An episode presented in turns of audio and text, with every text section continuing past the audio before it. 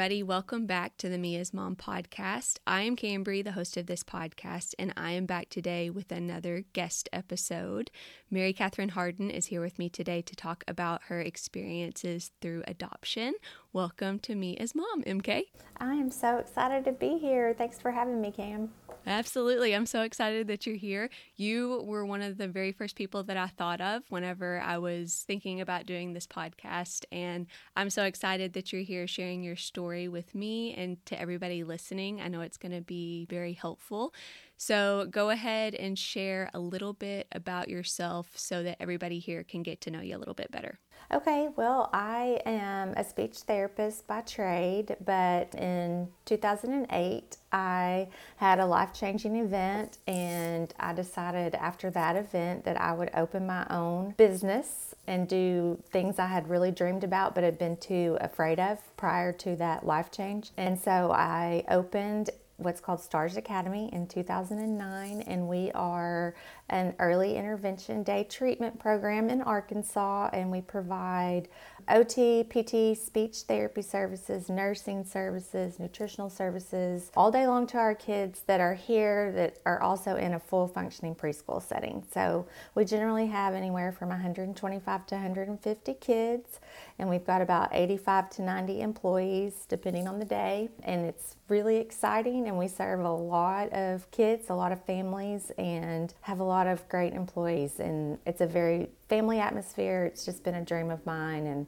it has literally it was literally my firstborn child yeah for sure so i always loved you doing stars i think that that's such a great resource to the community but since having jack i've really realized with him being diagnosed with apraxia how yes. big of a resource that is to Batesville. So I just want to say I've always admired you for doing that, but since experiencing him with apraxia, I, I just think that that is such a great resource to Batesville and the Batesville community. So thank I you. Thank you so much. So share with us a little bit about your family too. So I'm married to Chris, who I call Bruce or Brucey Poo, which you well know. And we've been married over 20 years and we have two children. Evans is 12 and Dee Dee is 16. And they're both adopted. We are very busy yeah. chasing kids all the time. I never thought my life would be like this ever. but it's fun. It's it's hard at times for sure, but it's never boring and it's a lot of fun. Uh, Chris yeah. is a school administrator and he's been doing that 25 years. I think he has about three more to go and then he can retire. And he recently started working on getting his pilot's license. He's very close to having the license. Oh yes, gosh, can you believe it? That. And no. that's what he wants to do in retirement is he would like to fly people, you know, like in, in a small plane or, or personal, not commercial. That is awesome. He's always wanted to do that. He has always loved flying. And we recently went on a trip and um, we went in a, a private jet, and the pilots were very nice and really told him a lot about it. And then he just was fully on board with it. So is so he's, cool. He is loving it. Yeah. So I first met you and Coach Hardin in 2007. I was a sophomore in high school. I played basketball for Coach Hardin, and I just absolutely loved him. I thought the world of him and I was around him almost every day with basketball practice and stuff like that. But the first time that I remember being around you was at Harding team camp. Do you remember yeah. that? Yes, and I had Zach and Alex with me. Yes, and you yes. made us peanut butter and honey sandwiches with orange slices. Do you remember that? Yes. so I never liked peanut butter and jelly sandwiches, and you changed my world with peanut butter and honey sandwiches. anytime so I don't eat meat, so anytime I'm like craving a sandwich, I make a peanut butter and honey, and I think of you every single oh, time. that's awesome. One. That was the first time that I remember being around you, but you were obviously around a lot more after that. You came to almost all of our games, probably all of our games, and you were at a lot of our practices too. You would pop in, and you always did such a great job of supporting Coach Hardin and just loving all of us girls on his basketball team. And I just really appreciated that. I just loved y'all from the start. So I don't know if you listen to my podcast, but I had an episode with my mom for a Mother's Day special, and we talked briefly about during my sophomore year of high school, I was just awful. I was just a total toot. And I didn't care at all about what my parents thought about obeying them or anything like that. But I definitely cared what Coach Hardin thought about me. And what we had talked about in that episode with my mom, I can't exactly remember what happened, but she was getting on to me or trying to get on to me, and nothing was working. And she was like, I'm going to call Coach Hardin and tell him. And I just looked at her dead in the eyes and I was like, do it. Because I didn't think that she would do it. And she pulled out her phone so fast and called him. And the next day he called me into his office and I did towels the entire Oh, like literally the entire practice. And I can't remember what it is that I did to my mom or I'm sure that I did something and I can't remember what it is, but I promise you that I'd never ever did it again after Coach Hardin getting on to me because I was like, this is That is never so funny. happening again. yes, the dreaded towels. The dreaded towels. And i feel like they just had cleaned the floors. So it was just like i was Oh. just like bouncing because i couldn't even Yes. like push them it was awful. But i just have always loved y'all. I've always loved him. He was such a great coach and he was the first coach that i really wanted to work for like work hard for. And his practices were so hard but they were so much fun and i busted my butt every single day and that sophomore year of high school was just so much fun because of him. And I loved it. It was hard. And I was so looking forward to like the next two years uh-huh. when I would be getting to play basketball for him.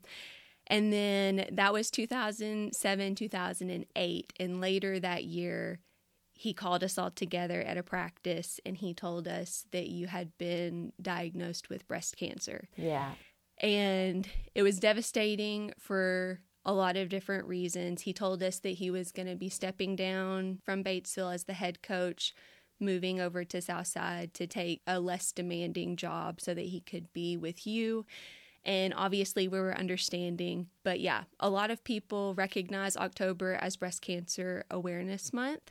So I was wondering if you would feel comfortable sharing your journey with us here. Sure. That seems like so many years ago, 2008, but yet just yesterday, I so remember I had gone in December for my just annual visit, uh, wellness check, pap smear, all the things. And my doctor thought she felt something in one of my breasts, which I had very fibrotic tissues anyway. So she was very certain that I was just 33. And so she was very certain that it would not be you know, anything, but went ahead and wanted me to get a mammogram and an ultrasound done.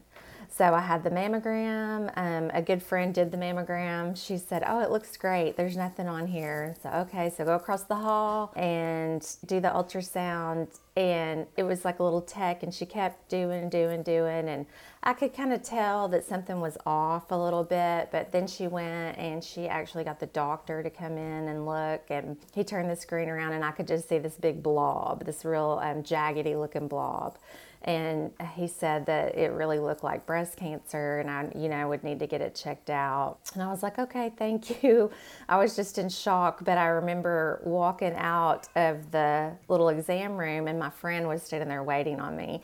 And you know in the hospital they have those like clocks that hang off the wall. They're like digital clocks. And I remember it said 1204 I'll never forget that. It said 1204. And I just started crying. And she said, What do you need? And I said, I need Chris, you know. And so she called him and he just left school and came and got me. And this was out on a Friday. Y'all actually had a game oh that day. And so I was freaking out. I didn't know what to do. My doctor called me later and said she was going to, you know, get me in somewhere pretty quick, that it looked pretty serious. And that was the start of it, really. And that was a terrible, probably 48 hours. It took a little, you know, that was Friday. And then on Monday was when I got to see the doctor and started my journey. But, and it turned out to be fine. I did elect to go all in and do the most, what gave me the least amount of recurrence. And so I did do a double mastectomy and I did six rounds of very intensive chemo. And it was hard. It was really hard. But I did the reconstruction and I, it took a year. This started in January and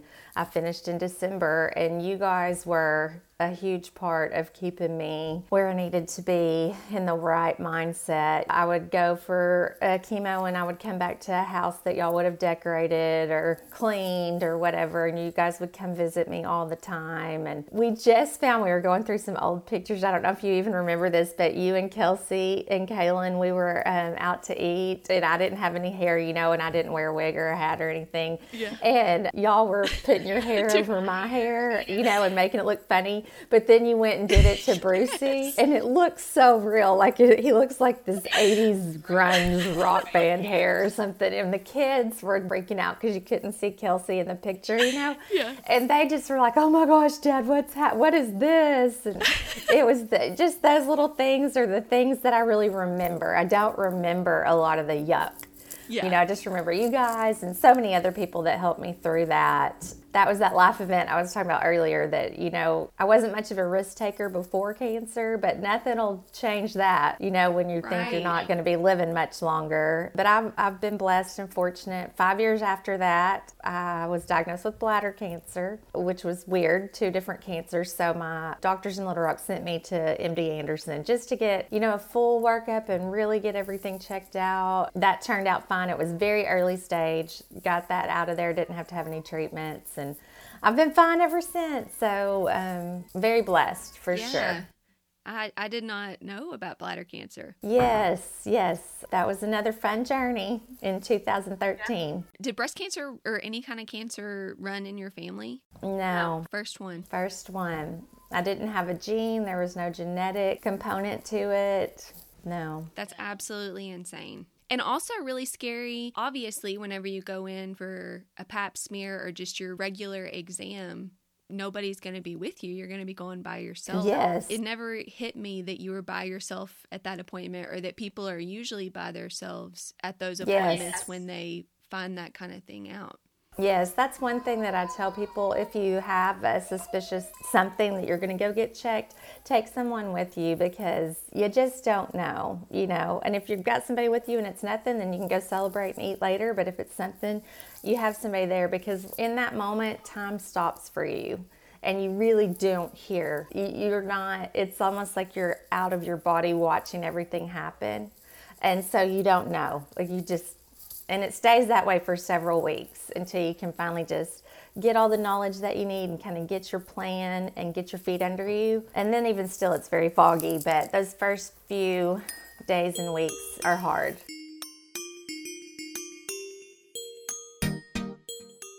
So, you mentioned that you could see us loving you. We loved y'all so much. We know that y'all loved us, and it felt like we were just a family. We had our individual families also, but we were a team and we were a family. And I really felt that at the time. I know that a lot of the other girls felt that and still feel that to yes. this day. We were kind of like y'all's kids. Yes, and absolutely. Did y'all always want children? Or did that? No, no, we did not. In fact, when we were dating, I was very very adamant with Brucey to say, listen, I don't want kids. I, I just don't. I love children, but I don't want my own because I would want to be like my parents. And they were so sacrificing. And, you know, in my 20s, I wasn't uh, ready to be sacrificing. So I was very clear on that. And he was on board, no problem. But as luck would have it, probably, I don't know, the year or two before, maybe 2006, we had started kind of thinking about it, maybe. And then we had decided that summer in 2008 yes this is a good time. We think we want kids. Well let's go ahead and, and try. And then thankfully god has a plan way bigger than what we will ever know and understand. And we didn't have success. And then in december you know, I had that appointment January, had breast cancer. Well, my breast cancer was a hormone fed breast cancer and it was very slow growing. So what I would what I would come to find out is that it had been there a long time, several years. So had I gotten pregnant, it would have just fed that. I wouldn't have known it was there and it would have ended up all over me oh because, you know, your hormones increase so much with pregnancy. Yeah. But because of that, I wouldn't be able to, you know, ever have a child of my own because it would, those hormones would feed the cancer. So we didn't really, we just thought, okay, we're not meant to have kids. And that was that. And in that moment, we just were focused on treatments and all of those things. And then we went a little while, you know, well, several years, and I guess in 2010, we started talking about, well, maybe we could adopt. And we looked at foreign adoption. We got approved for a couple, even with my medical history. And then, obviously, through my work, we have a lot of kids that come in that are um, not necessarily in the best situations or are already in foster care. And we had a, a, little boy here that I just absolutely loved. And at that time, I was the owner and I was still doing some speech therapy. And so I was doing speech therapy with him. And he had been in foster care for a while and was going to be up for adoption. So we decided to go through the foster care classes so that we could hopefully adopt him. We were almost through with the classes, and his dad, who didn't know where where he was or anything like that, they found his dad, which ended up being the best thing ever for this child. Right. And so while it was great for him, here we were. We had fin- finished with these classes and really didn't know what to do. And so the lady that did our class was amazing. And she said, Why don't you just say that you'll be a respite? you know, foster care, do respite care, and help people out if you need to. And so we said we would do that. And right off the bat, we had a little girl here that was pretty severely involved. She had a lot of seizure activity, cleft palate, just a lot. Was failure to thrive, very, very involved. And no one would take her because they were afraid of her middle of basketball season, what do we do? We take her. And we had the best time with her, but we knew all along that she was going to, you know, we I worked with the grandmother to get her ready to get her back home. And we ended up having her, I think, like six to eight weeks maybe. Had the best time with her. And it was just fun, you know. And we knew, we knew the whole time that we would we wouldn't keep her. So we got to the end of basketball season was about the time that she got to go back with grandma. And we were like, oh boy, this is not, this is hard work, you know. but also at that time, we got another little girl here at Stars, and um, she had been in a home and the home didn't want it, she was too hard for that home, they said. So DHS asked if we would take her for just a few days until she could get into a therapeutic home. And I was like, oh, I don't know. My husband's really tired. You know, well, let me check with him. And so he said, well, let me come out there and meet her.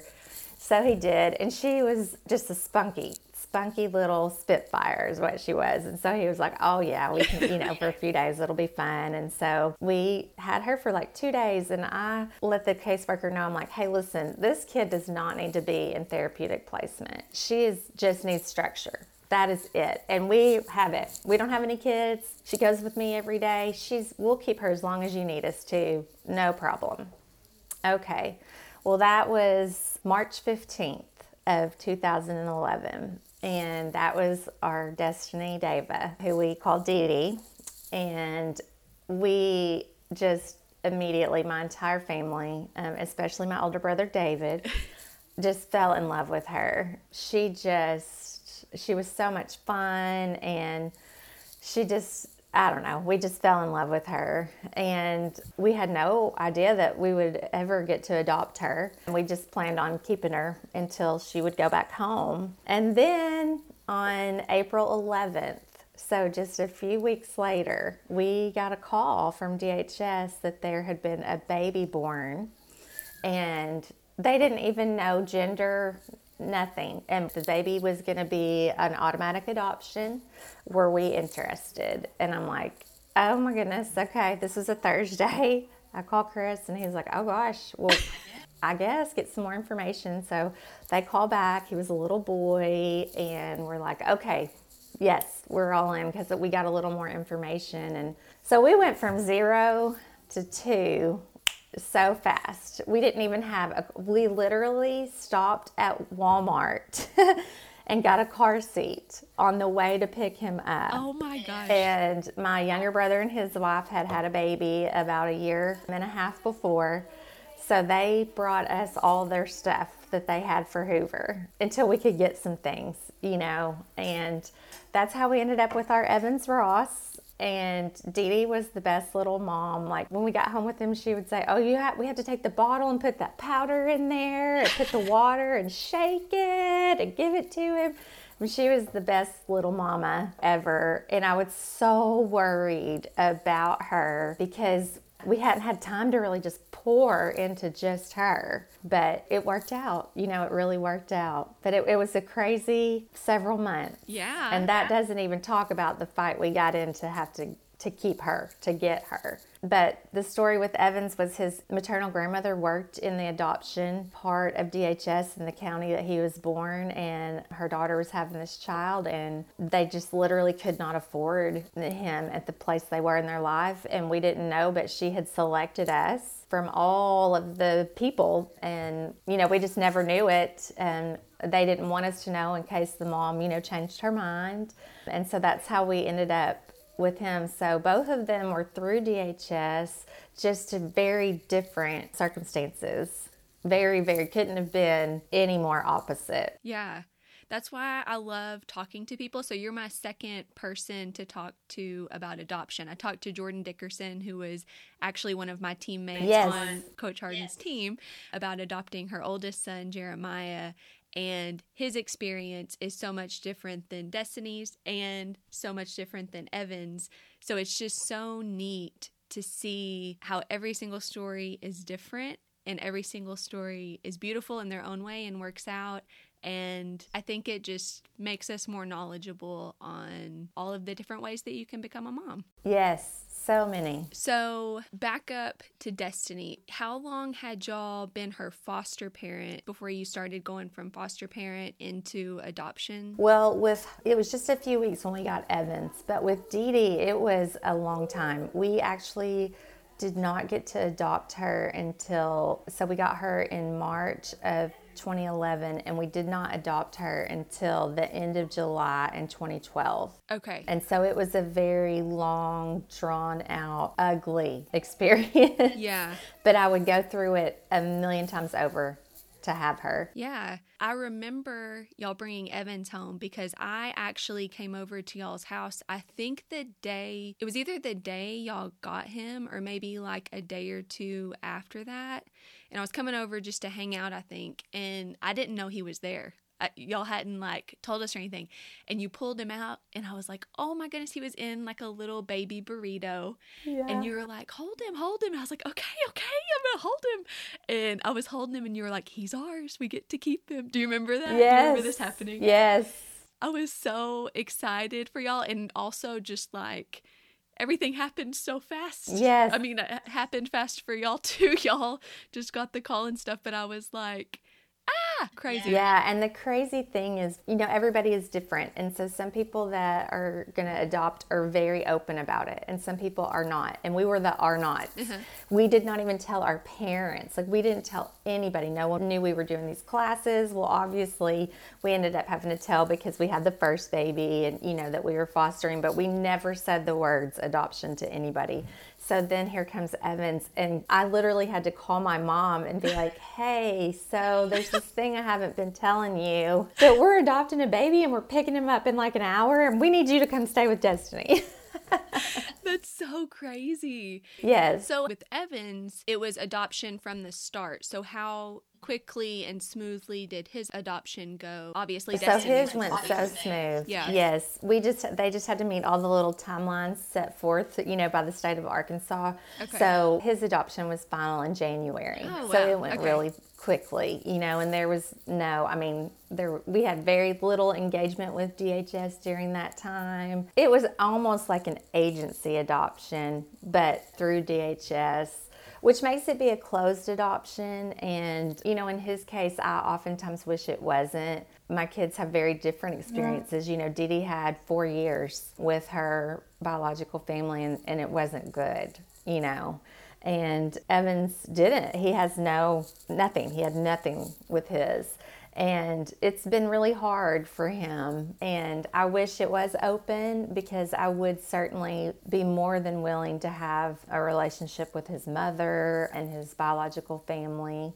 We openly talk in our home. It's never been a secret, you know, and I have no doubt I'm their mother. But I also know I'm not their biological mom, and we refer to them as mom and dad. And, you know, he'll say, I miss my mom, and we'll talk through that. And I have one that really wants to talk about it And then I have one that does not, understandably. And the Hardin House has spent years in lots of therapy working through all of our things. We all have things, you know, and so it's a beautiful story, and they each have such beautiful stories. And for them, they have to wait until they're 18. We all have to wait until they're 18 to get that information so that we can start building those relationships. Even with Dee's people, you know, we all, we could all be in that situation. Yeah. You know, we could all be in that situation. So we are looking forward to that in different ways for sure.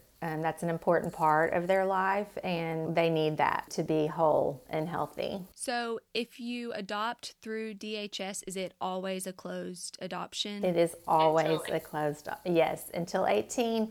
18 is when you can access your file, your DHS file. Okay. And at that point, the child and the parents, I guess, can d- discuss whether or not they want to, or is it just up to the child? I, I guess it depends on the family. Yeah, I guess it depends on the family. I mean, legally, if you're 18 and you could go get it. Okay. Mm-hmm. But I, I have no doubt that when Evans Ross hit April 7th is 18, we will be at that place getting those records Yeah. for him. He will Yeah. need that, and we will. That will be a great birthday for him. Absolutely.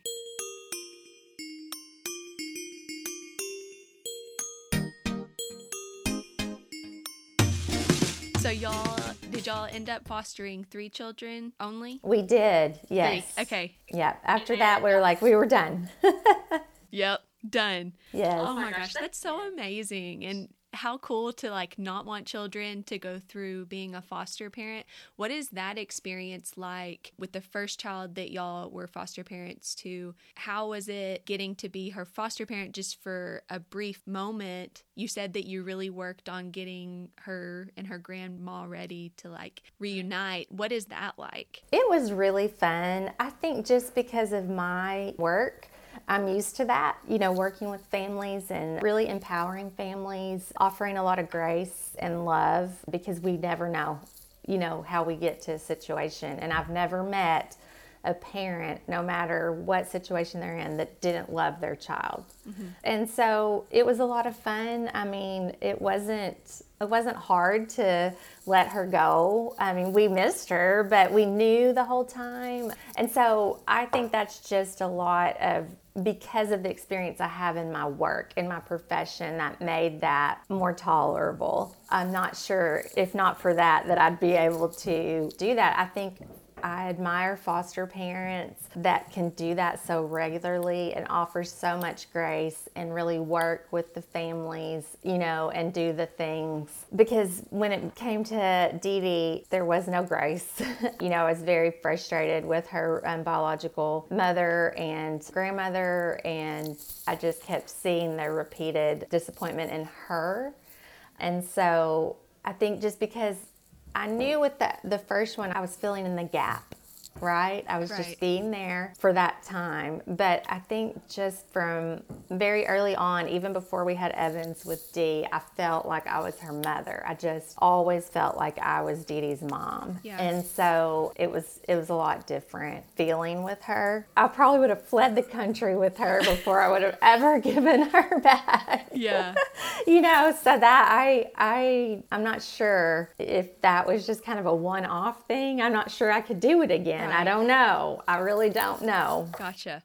So, what advice do you have for somebody interested in foster care, interested in getting in that whole system and trying that out, and then also somebody that's interested in adoption? Do you have any advice for each of those people? i think the best advice i have is to know that it's it's hard working with a government agency it doesn't necessarily mean the people are bad but it's so bureaucratic and there's so much red tape per se um, and it makes it very hard and the ultimate goal is for reunification and i hate that but it is the system and it is the system of the united states not just arkansas and that means that the kids interests are not the forefront of the dhs And oftentimes there's an agenda and you have to be aware of that.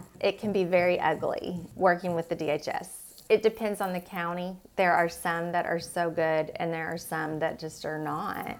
And that's sad. Um, you know, it's just an unfortunate reality of the system. So I always encourage people um, in Arkansas. I don't know if it is a nationwide thing, but we have the Call in Arkansas, which is a Christian affiliated group that helps kind of foster communication between foster parents and the DHS.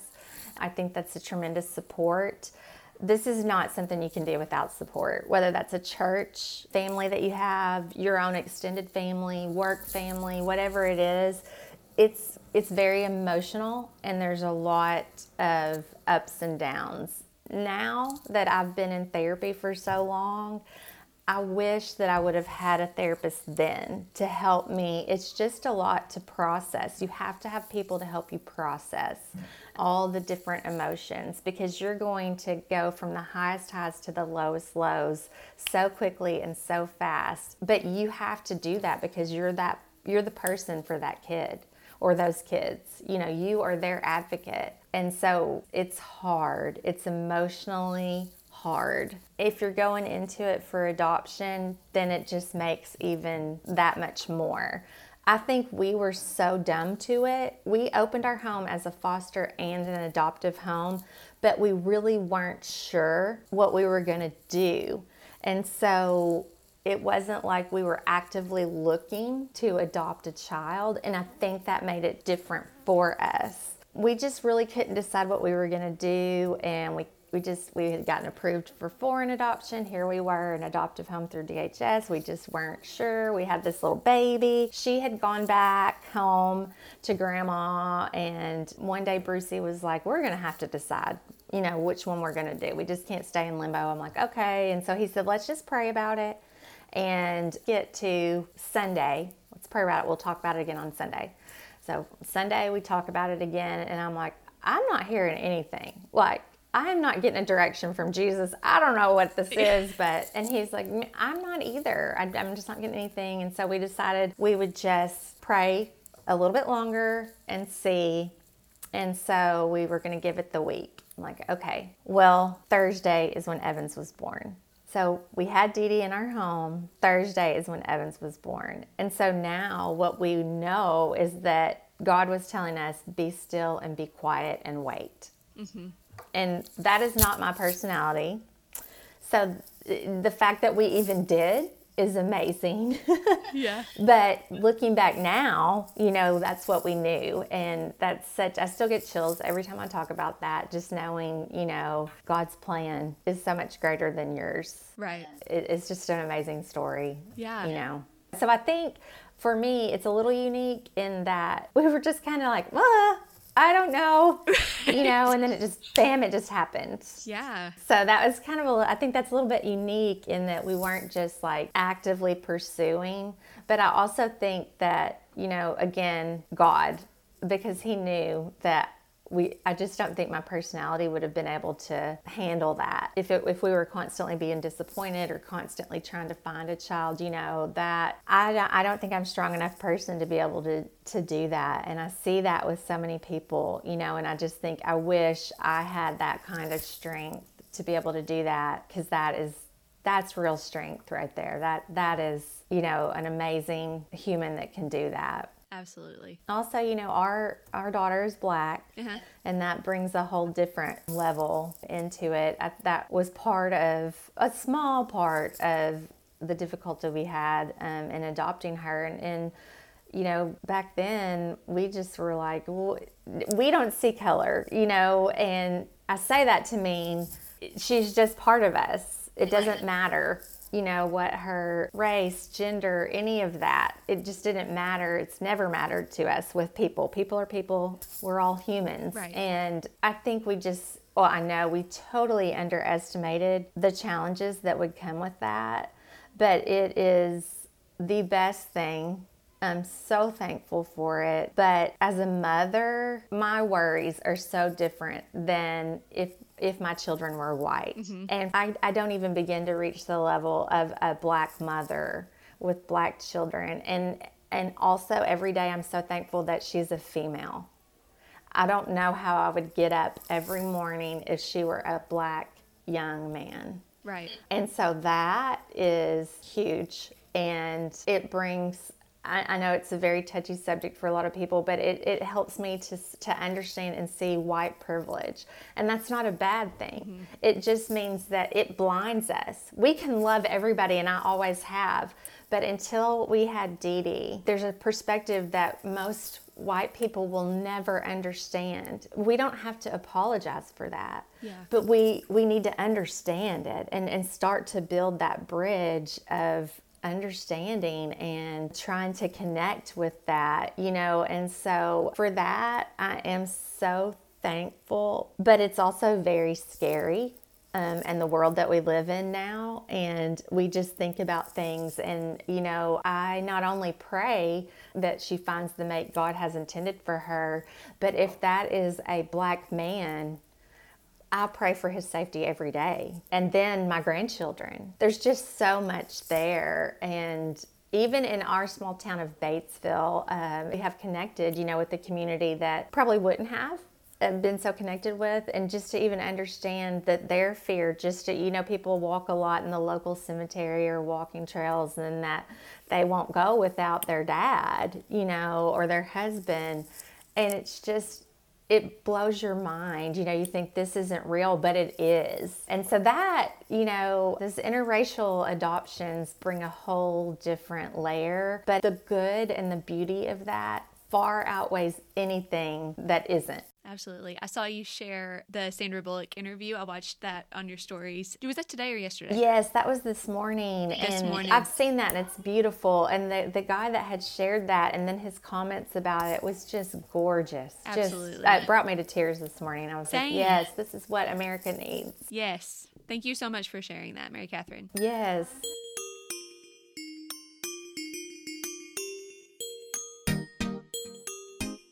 I absolutely loved talking to you today. This was such a treat. I feel like we haven't gotten to talk in so long, and this was so good. We're Zooming, so I'm getting to actually see your face, yes. and it's just great. Thank you so much for coming on today and sharing some of your story.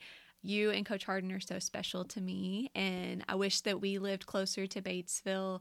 We live so far away right now, and I just wish that we were closer so that we could see y'all a little bit more frequently. We haven't seen y'all in so long and y'all have to meet Jack. Y'all yes, haven't even met Jack. He yet. is adorable. I love every part of Jack. I just want to squeeze him.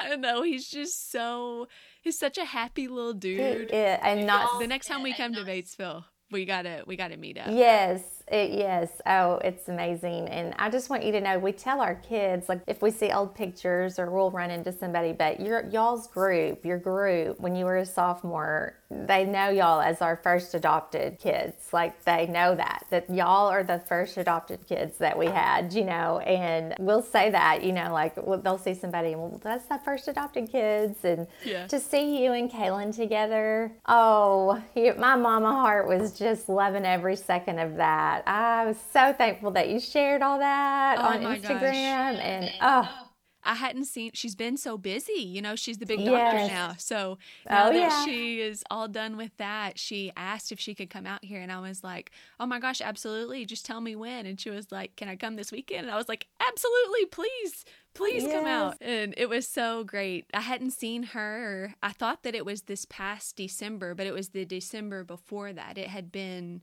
quite a while since I had seen her. So I was just so thankful to get to catch up with her and for her to spend time with Jack too. It was just so special. And it's so special to see y'all as just wonderful young women. And I just want you to know I learned so much from you as a mother. You were the best mom for baby D and Jack, and it's beautiful. And it's no wonder that his disposition is the way that it is. You guys are great parents, and I just, I learn from you, Cam. I really do. And your two babies, just, you're such a wonderful mom. Oh, you're going to make me cry. Thank you so much for saying that, MK.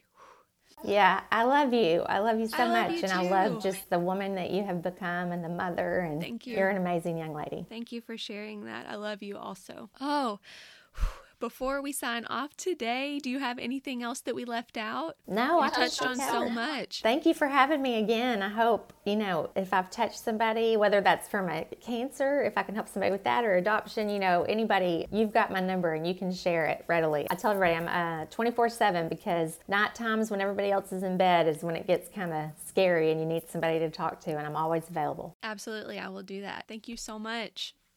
All right, everybody. I hope that you enjoyed today's episode. Adoption is so awesome and beautiful, and I'm so thankful to MK for sharing her experiences both with adoption and with her breast cancer journey and her other bladder cancer journey. If you like today's episode, please share it with a friend. And if you are interested in being a guest and sharing your story, please send me a message on Instagram. It is at me as Mom Pod. I love hearing different stories, and I believe that everybody has something that they can share. Thank you guys so much for listening today. I will be back soon with another episode, and I will talk with y'all then.